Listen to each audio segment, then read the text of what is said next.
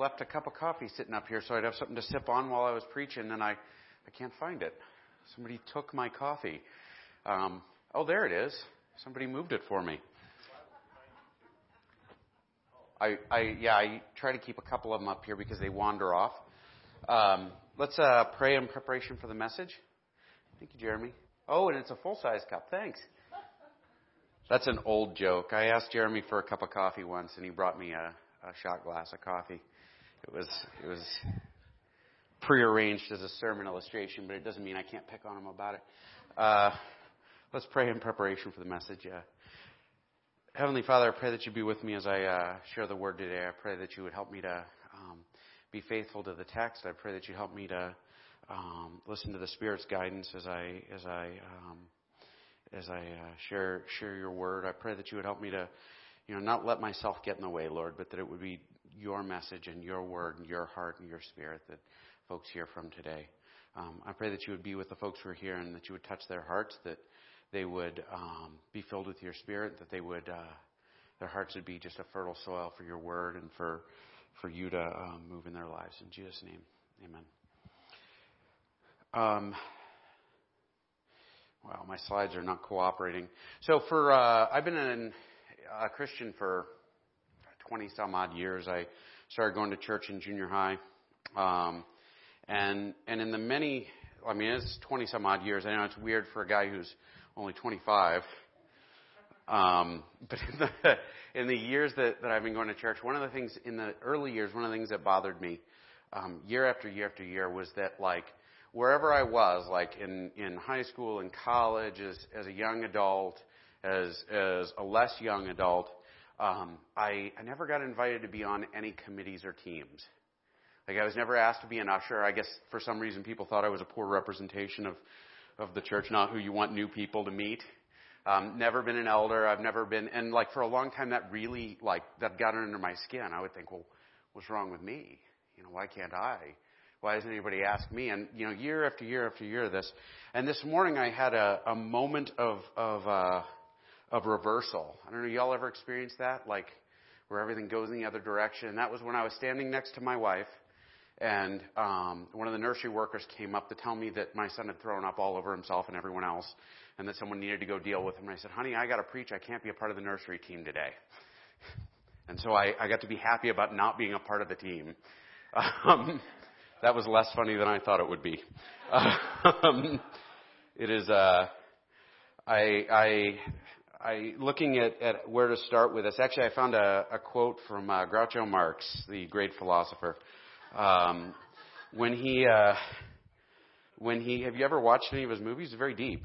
Um, when Groucho, uh, he was a member of the Friars Club, which is a, a fairly exclusive club in New York, or was at one point. You can join on the internet now.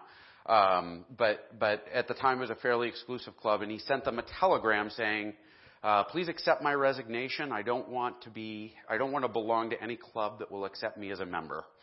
Um, and, and I, I thought it was funny, uh, um, we kind of, we, we, you know, people, we tend to be self-important, at least to a degree, right? and we tend to look at ourselves as, you know, I'm fantastic and people should be happy to know me. And, and Groucho, of course, is joking, but like, as we dive into the text today, we're talking about the church, right? And about, about the purpose of the church. Last week we talked about the purpose of the church, um, which is to glorify God. And we're gonna, like, like the church exists to point to God and to demonstrate how awesome God is. Like He's merciful, He's, He's amazing. And, and as we dive into our text this week, we're gonna look at, um, membership, right? And this is one of those, this is one of those groups where, um, it's funny that, that you often hear people say, oh, the church is full of hypocrites. Hypocrites and sinners. And, well, yeah. I mean, that's sort of the point. Like, we're, we're all fallen and we need Jesus to save us. Like, that's the point. Um, and that's, that's where we're going to go with this. We're to, we're to look in the book of Acts at the very beginning of the church and the appeal, the appearance, the Holy Spirit uh, on Pentecost, and this is this is um, to give you an idea what's going on. Um, this is right after, like 40 days after um, Jesus had resurrected from the dead, um, and the the church had gathered, like the the, the church had gathered in in um, Jerusalem, and they were praying, and the Holy Spirit came on them and filled up the room, and there was a sound of rushing wind. And all of a sudden, like all of the members of all the disciples, suddenly they were able to speak in languages they didn't know.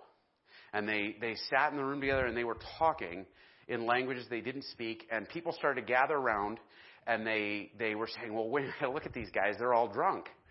You know, like they're, it's only like eight in the morning and these guys are already out here drunk and look at this, this is crazy and they were making fun of him and Peter stood up and he preached a sermon. And, and I have always wanted to start a sermon this way. I have never, Michael always says this to me. He's like, Eric, can you start a sermon with that one day or can you work that into a sermon? It's almost always the worst thing I've ever said in my life. He, he exists as my conscience. Um, but Peter stands up and he starts his sermon. Um, men of Israel, listen to these words. Actually, I jumped past the introduction. I don't know why I did that. Um, Peter stands up to do a sermon, and his opening remark is, Hey, we're not drunk. And I hope to one day be able to stand up and start a sermon that way. Hey, I'm not. Hey, hey, I know how this looks, but I'm not drunk. Like, in reality, these men, you know, it's only like 8 in the morning. These men, they are speaking in languages that you know but they don't know your languages. Like what you're seeing is a miracle. And Peter like identifies it as a miracle. And then he goes on to preach um, one of the most successful sermons in history, uh, where he he increases the size of the existing church by like forty thousand percent. Um, it's, but it's easy when there's like 12 guys. Um, Men of Israel, listen to these words. Jesus the Nazarene, a man attested to you by God with miracles and wonders and signs, which God performed through him in your midst, just as you yourselves know this man, delivered over by the predestined plan and foreknowledge of God, you nailed him to a cross by the hands of godless men and put him to death. But God raised him up again, putting, him, putting an end to the agony of death since it was impossible for him to be held by its power. Now, this is a long sermon. I'm not doing the whole thing from Peter, but I felt like it was important to cover it. He starts off by addressing the crowd and saying, Hey, that Jesus guy who was here performing miracles a few weeks ago, you all knew him. He traveled to your hometowns. You saw him. You heard him preach. He's no secret to you. Then you guys helped kill him. Remember that? Like, that's a way to start a sermon, right? Like he is putting it on these guys, you know, hey, all of you people were a part of this. And Jesus was, was, he was crucified, he was hung on the cross, and, and um, God delivered him from the agony of death. Um, Peter goes on, for David says of him, I saw the Lord always in my presence, for he is at my right hand, so that I will not be shaken. Therefore my heart was glad and my tongue exalted. Moreover, my flesh also will live in hope, because you did not abandon my soul to Hades, nor your Holy One to decay, to undergo decay.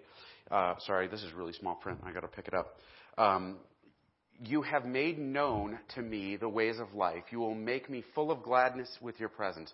Brethren, I may confidently say to you regarding the patriarch David, David was the one of the earliest kings. He was one of the most prominent writers in the Old Testament. Regarding the patriarch David, that he both died and was a prophet and knew that God had sworn to him with an oath to seat one of his descendants on the throne. He looked ahead and spoke of the resurrection of the Christ. And he was neither abandoned to hell, Hades, excuse me, um, the same thing. Uh, nor did he suffer, nor did his flesh suffer decay. This Jesus God raised up again, to which we are all witness. Uh, therefore, having been exalted to the right hand of God, and having received from the Father the promise of the Holy Spirit, he has poured forth that this which you see, both see and hear. For it was not David who ascended into heaven, but he himself says, The Lord said to my Lord, Sit at my right hand until I make your enemies a footstool for your feet. It's a big chunk of text, and I went back and forth about whether or not I was going to include it because it was a lot, right?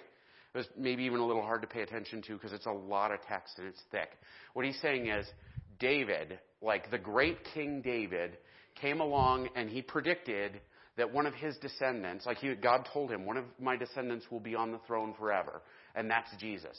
And this descendant would not ever like decay in the ground, and Jesus didn't.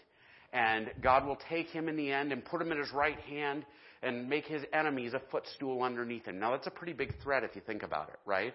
If God takes you aside and says, hey, you are not only going to be so victorious, you're going to be victorious, but you're not only going to be so victorious that the bad guys will be under your feet when you rest at night. You will pile them up and kick your feet up on them, right? Like you are going to win that good. Um, and then he goes on, therefore let all the house of Israel know for certain that God has made him both Lord and Christ, this Jesus whom you crucified. So this is verse 36, like it's the end of his sermon, like Peter finishes with, look, you know, this Jesus person, he was God. God put him at his own right hand. God sent him to save you people, and the best you could do was kill him. Um, give you an idea here. I, I read a, a story this week. I was researching for this, and I read about a man who bought a mouse, you know, a little white mouse, that he had planned on feeding to his pet snake. And he dropped the mouse into the snake's um, cage, and the snake was sleeping, right? And the mouse, realizing he was in imminent danger, um, watched the snake for a while and then began to move the sawdust from the bottom of the cage to cover the snake up. And then he went and hid on the other side of the cage, having covered up the danger, and assuming he was okay. Like, this is where these guys are, right? Like, they have God has sent a Savior. God has shown up in person. God has confronted them for who they were, and their response was to kill him, to reject him. Um, and Peter says, Hey, this man you crucified, um, his enemies will be piled up beneath his feet. And how will they respond? Well, they're witnessing a miracle. They had witnessed miracles. And now they have the Holy Spirit filling them, which is a big thing. The Holy Spirit, like, pierces us. There are moments when you hear sermons, some of you guys will, you know, say this to me. Well, I was listening to this sermon and it was like the guy followed me around and like knew what I was talking about, right? It was that way when I started going to church 20 some odd years ago. Um, it was like the pastor knew me. It was weird. And I, I mean, I wasn't from his town and I didn't grow up in church, and he didn't. I mean, I really didn't know me at all. But the guy knew me, and he what everything he said cut right through me. It was actually it was amazing to me because it was like like one of the first times I felt really understood by anyone. And in reality, what was going on was the Holy Spirit was moving through that guy and speaking to me, right? Like the Holy Spirit is that that that like pushing force that wakes you up in moments when you hear sermons and you're like, man, I got to get my life right. Oh, wow, like this is me. Man, I got to do this right. Oh, I struggle with that. This is this thing that, you know, is the moments of clarity that we have when we wake up and we realize we're not right with God or when we realize that God is moving in a big way and we get to see it. That is the Holy Spirit. And that is where these guys are. Like, Jesus, whom you crucified, was God's salvation for you, and it's gone. Now, when they heard this, they were pierced to the heart. The word pierced here is funny, right? And I, I took note of this especially because I thought it was cool. In secular Greek, it refers to horses stamping the ground repeatedly. I, I haven't spent much time around horses, but I've hiked where horses have walked. And man, they, like if a horse gets wound up, man, he can dent the ground, right? Like if a horse kicks you, bad, right? Um, Luke uses it, this word uses twice. Once he uses it in his description of Jesus being nailed to the cross. Like in the word pierced is used for like the nailing to the cross, right? And so these guys are pierced to the heart, like, like nailed. They were nailed, right? Peter preaches a sermon. He says, You guys crucified Christ. God sent him to save you. This is God himself, and you guys killed him. And their response is, Oh no. And they, they I mean, they literally cry out in pain because they're terrified of what's coming. Because they're terrified that they have killed God's salvation for them. And they said to Peter and the rest of the apostles, Brethren, what shall we do? Um, which is a big question, right? Like, uh oh, what do we do now? We're in trouble. How do we, how do we, how do we fix this? Um, how do we get out of the situation we're in? Um, and this is a big one. I mean, like, have any of y'all ever woken up in the middle of the night and looked at your life and said, "Man, I got sins that are out of control, and I am, I, I don't even know how to fix it anymore."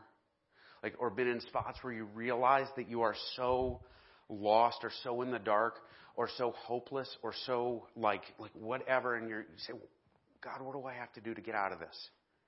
What, what do I have to do to have you help me here? Um, that's when I started to go to church. When I started to go to church, I had, you know, I, I was, I was lost. I had no idea what to do next. I, I was lonely. I was, you know, had no idea what God had for me. I had no idea what anything had for me. I just knew I wasn't very happy with life, and I found Jesus, and that was it. I mean, like, and I said, I don't care what this is. I want it. And this is where these guys are. What do we have to do? Peter said to them, now watch this. He gives them a list, right?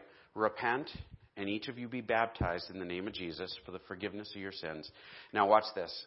Um, when we read that in English, right? English isn't a very creative language compared to like Greek, right? The words here in Greek would be repent in like the second person because there's like three persons for every word.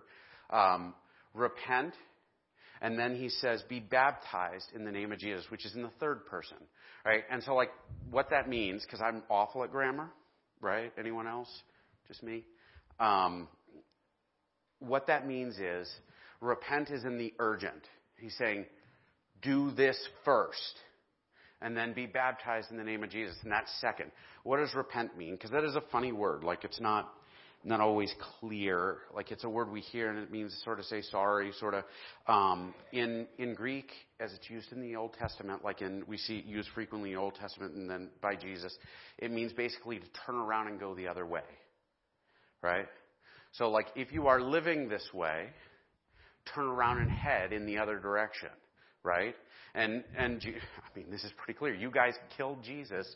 You need to turn around and go the other way.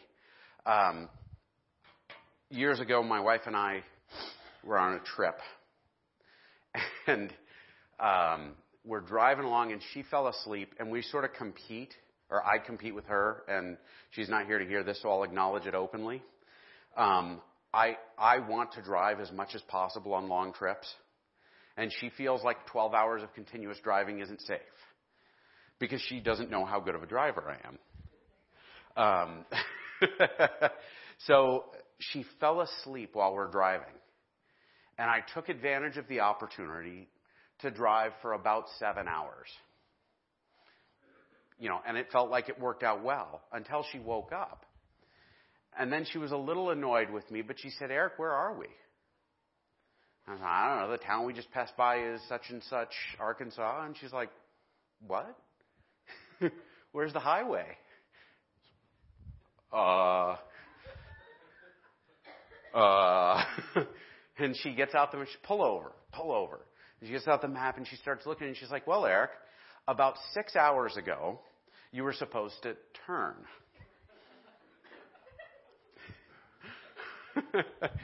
I, I whoops. And, and, I mean, this is like 15 years ago. I still hear about it sometimes. Like I, I, I, I I had traveled for hours and hours in the wrong direction. Now I had two choices at that point. Well, three. I could get out and let her drive, which I did not do. I could say, no, I'm right. And I could keep going, right? And we probably still wouldn't be home yet. Um, but that's basically burying the snake, isn't it? Oh. Or I could say, okay, honey, where am I supposed to go now? And I could turn around and I could go the way I came and like fix it, right? This is what these, the, Peter's telling these folks. Listen, repent, turn around, go the other way. Recognize that you're screwed up. Recognize that you failed. Recognize that you are like, like God's enemy at this point. For these guys, like they, I mean, they, they're God's enemy. So they killed Jesus, right? And, and he says, turn around and go the other. Repent. Change your mind. Now, here's a quick note. Like, any of y'all ever like try to turn around and go the other way and discover that you're not quite perfect at it? Well, just me. Years ago, I quit smoking, and then I, I quit smoking again. Then I quit smoking again about an hour later. then I quit smoking again a couple hours later. And, and I was really good at quitting. Like, I was a great, great at quitting smoking but I wasn't great at like continuing to quit smoking. It was a really hard thing. Um, sin is like that, right? Um, sin is not this thing that we shrug off like a coat. Sin is this thing that is inside us and forever. I read uh, this week that apples. Have you ever found a worm in an apple? I, I didn't even. I'm like I've never found a worm in an apple, right? But I guess if you get organic, they come that way sometimes. Um, but worms do not. I know there are some of you are organic farmers. I and I did that on purpose. Um, and I love you all. Um, worms do not enter apples from the outside. Did you know that? What happens is insects lay eggs in apple blossoms, and then when the apple starts growing, the worm hatches out of that little egg and it digs its way out. And so worms go from the inside out, not the outside in. And we're really, really the same way, right? We are sinful from birth. Like Adam and Eve fell and it has infected all of us and we're all affected by it. And so like, when I fail, right? When I rebel against God, when I say things that are the wrong thing, when I fall on my face over and over again, when my heart like is pointed in the wrong direction, all of this stuff is an inside out thing right? And so repent means turn around and go the other way, but it also means you're going to keep doing this, right? Like the the point is turn around and go the other way. You're going to get lost again. You're going to stumble. You're going to fall. It means try. Second is be baptized in the name of Jesus for the forgiveness of your sins. Now watch this. Jewish people did not get baptized by standard, right? If you were being baptized in the ancient world in Israel, you were becoming Jewish. Like it was part of the process of becoming a Jew. You would be baptized. It was a washing thing, like exactly or very similar to what we do. Um, but it was how you became Jewish. It was part of the conversion process. A good Jewish person never had to be baptized, right? And so for Peter to say, guys, y'all need to be baptized. This is a big thing, right? Um, and these are important to membership in the church. There are people who go their whole lives to church and never manage to repent for a single thing right? Or, uh, you know, will look at their own actions and say, well, I would repent if I was wrong, but that's okay. You know, that guy deserved for me to yell at him. You know, my wife deserves for me to treat her that way. My children deserve for me to ignore them. My, you know, the, in reality, repentance is recognition that we fall short of God's standard, right? That we do not meet His ideal standard and that we need to, like, do better we're not capable. The Holy Spirit fills us and moves us. But so, like, joining the church requires repentance. You can attend church without repenting, right? You can show up to church your whole life and never repent. And you may be a member of the visible church, as Martin Luther called it, but you're not a member of the invisible church. You cannot be saved without repenting. And be baptized.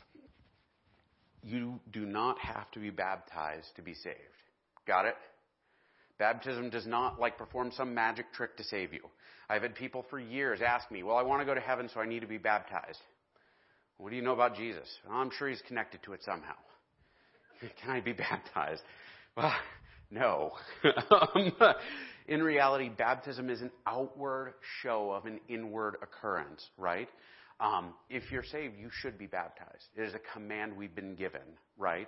It is a public proclamation of who you are in Christ. It is a public proclamation of new life. Um, in the name of Jesus, by the way, is kind of a big thing in the ancient world, is acknowledging that Jesus can save you from your sins, that Jesus can give you forgiveness of your sins. And then finally, you will receive the gift of the Holy Spirit. This is complicated, and I don't want to spend a whole lot of time on it. Um, the Holy Spirit is like Gosh, every time I ever drive a, a piece of machinery at Larry's house, you spend 35 minutes before you turn the key. And what do you do? You check the oil. And like, it's funny because the first time we ever did this, he said to me, I have never found this machine to be low on oil. We're going to check it now. because what happens if you run it without oil? It's going to fall apart, right? You are going to have a real problem Sorry, Larry. I owe you money for using your name. Um, the Holy Spirit is the oil that makes the whole thing work. Did my microphone turn off? Um, the Holy Spirit is the oil that makes the whole thing work. It is the the um, fuel in our gas tank, if you will. I know oil isn't fuel. Stick with me. Um, the Holy Spirit gives us the ability to repent. He changes our heart. When we overcome sin, it is the Holy Spirit who does it when we wake up one morning and realize that we've been like working at it, but we've got new work to do, that's it. Um, when we pray and we feel directed by the Spirit to open the scriptures and read something, that's the Holy Spirit. Like the Holy Spirit is a part of the whole process. What we're seeing here is He's going beyond that and saying, listen, the Holy Spirit, once you are saved, the Holy Spirit enables you to become something more. The Holy Spirit enables you to move in a new direction. Um, to find new legs underneath you. There are folks who will spend their whole lives working their their their fingers to the bone, um, trying not to ever say the wrong thing in the wrong context, trying to never stumble over the words, trying to never like you know hurt or you know hurt anyone's feelings or break any law. Um, the Pharisees did this. They would tithe on their like the the spices from their garden. They were so careful about it, right? But like that's only work apart from the Spirit, right? Like the Spirit makes that possible. We can try our hardest, and trying is a part of it, but the Holy Spirit enables us to succeed. Um, it's where it breaks away from legalism and becomes lifestyle. Uh, 39, I spent, what, 10 minutes on that verse. Um, for the promise is for you and your children and for all who are fall, far off, as many as the Lord our God will call to himself. Now, uh, Paul is making a, a Peter, this would be Peter, is making a huge statement at this point. He says, first, this promise that like repent, baptized, Holy Spirit, this promise is for you and for your children, meaning these Jewish people who are listening, this is like Old Testament language, meaning you and every generation that comes after you, right? So like this is for y'all. Um, that goes to another step. Like in the Old Testament, we see a promise here that that faith, like your children see it and they learn from it, right? We learn from our from our parents, and your kids learn from you. And so there's an element of promise there. But like the idea is, you know, you Jewish people, this promise is for you guys, and it's for you forever. And for those who are far off. Now this refers to like like people who are far from the truth, right? So this would be the Gentiles. This would be people who aren't acceptable. Actually, in Acts, a little later on, what we're going to see is we're going to see Philip preach to a eunuch, an Ethiopian eunuch, right? Eunuchs were people who Jewish folks, like you couldn't, if you were a eunuch, you weren't allowed in the temple. Like they didn't want you anywhere near them, right? Like you weren't a part of the assembly. There was an assumption that you were cursed by God. And this was one of the first converts was this eunuch, right? It doesn't matter how broken you are. It doesn't matter how lost you are. It doesn't matter where you're from. It doesn't matter what can or can't be fixed about you. At the end of the day, at the end of the day, the people who are far off are welcome because Jesus died for those folks. As many as the Lord our God, our God will call to himself. Meaning, there's not a limit, right? It isn't like there's a top end here or a, uh, an application process. Oh, better fill out my paperwork. I actually, when I read about Groucho Marx, I looked up the Friars Club and they had an application online. And I thought for a long time, I was sitting at my desk working, and I kept looking up at that application and thinking, hey, I should apply for the Friars Club. I mean, you're supposed to be a celebrity, but I'm sure I could pass for that, right? uh, or a comedian. I don't think I got that down either. Um, at the end of the day, they probably would reject me. If I applied for Mensa, they'd probably reject me. Um, I mean, there are all sorts of things I could apply for and not get into. Lots of clubs that would not accept a person like me. But at the end of the day, the church is the kind of place that will accept a person like you. And actually, a person like the real you, not the you you pretend to be. Not the you that you show other people, but the real you deep, deep, deep down inside. That is fantastic, right? We're a motley crew of rebellious people, of losers and sinners and wicked folks, and that is fantastic. Right? Because the story with the rat or the mouse in the in the cage with the snake, right? Is there anything that mouse could do to save himself from that snake? Not at all. Every one of you from birth had that snake in the cage with you. No way away from it. That's our sin. That's our fate. That's there. Ultimately, the guy watched the mouse for a while and began to feel sorry for it, reached in, pulled it out, and put it in, like put it somewhere else and kept it as a pet and like kept it as his own, right? This is what God does for us. God looks at us and he says, "You cannot possibly dig yourself out of this. Let me pull you out." Did the mouse deserve it? Well, the mouse is stupid, right? I mean, I'm not saying y'all are. I am. I, but like, but the mouse didn't earn that. Like the man had pity. God has mercy on us, and all who will come to him, like, he'll accept us. So repent and be baptized.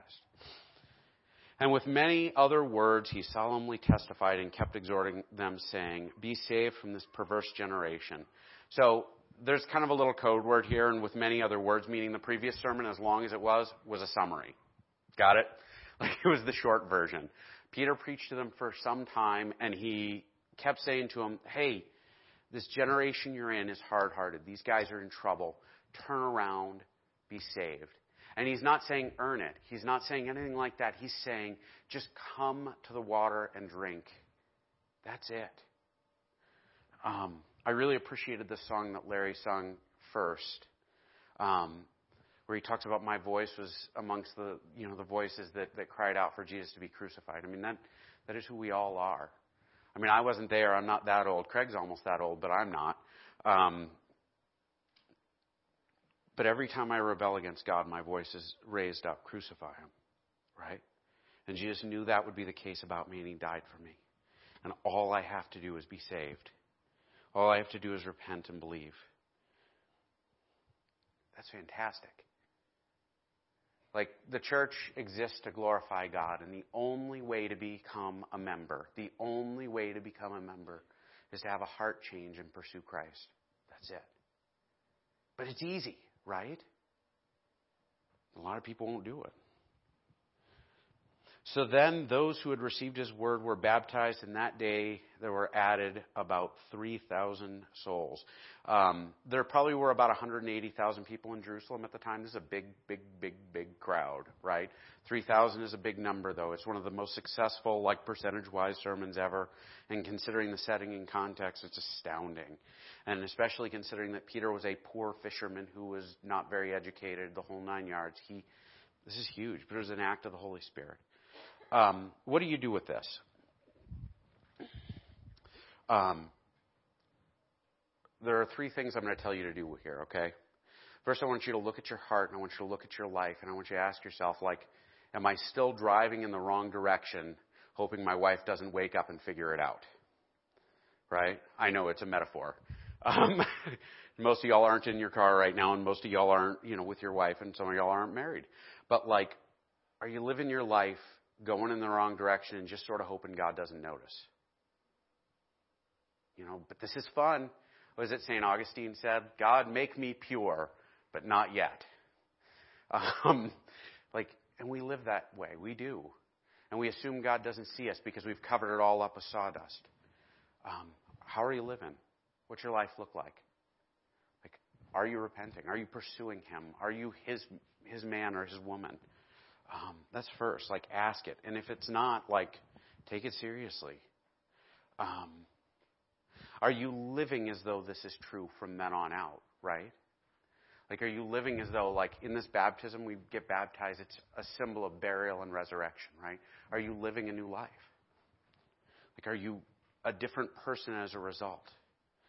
Um, and third, if these things are true about who you are, like, look around you and recognize you're a member of the family. These people are like the body of Christ.